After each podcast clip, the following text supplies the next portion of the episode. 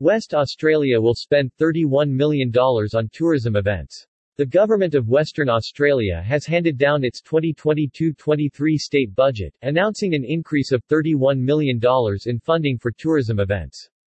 This includes $20 million for a new major events fund of which $5 million has been allocated for hosting business events. This funding is additional to the $15 million Reconnect WA package announced in December 2021. The boost in funding comes at a pivotal time for Western Australia's business events industry, which is poised to experience a significant period of growth and recovery following the reopening of the WA border and a renewed appetite for travel from business event delegates.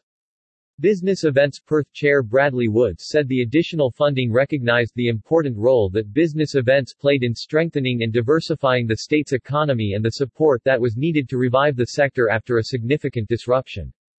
The impact of COVID-19 on the business events industry has resulted in a massive hit, in terms of real losses and future business confidence, so this funding boost is well timed as we continue our efforts to secure lucrative business events to re-energize and rebuild the many venues and small businesses who are still struggling two years into this pandemic, Mr. Woods said.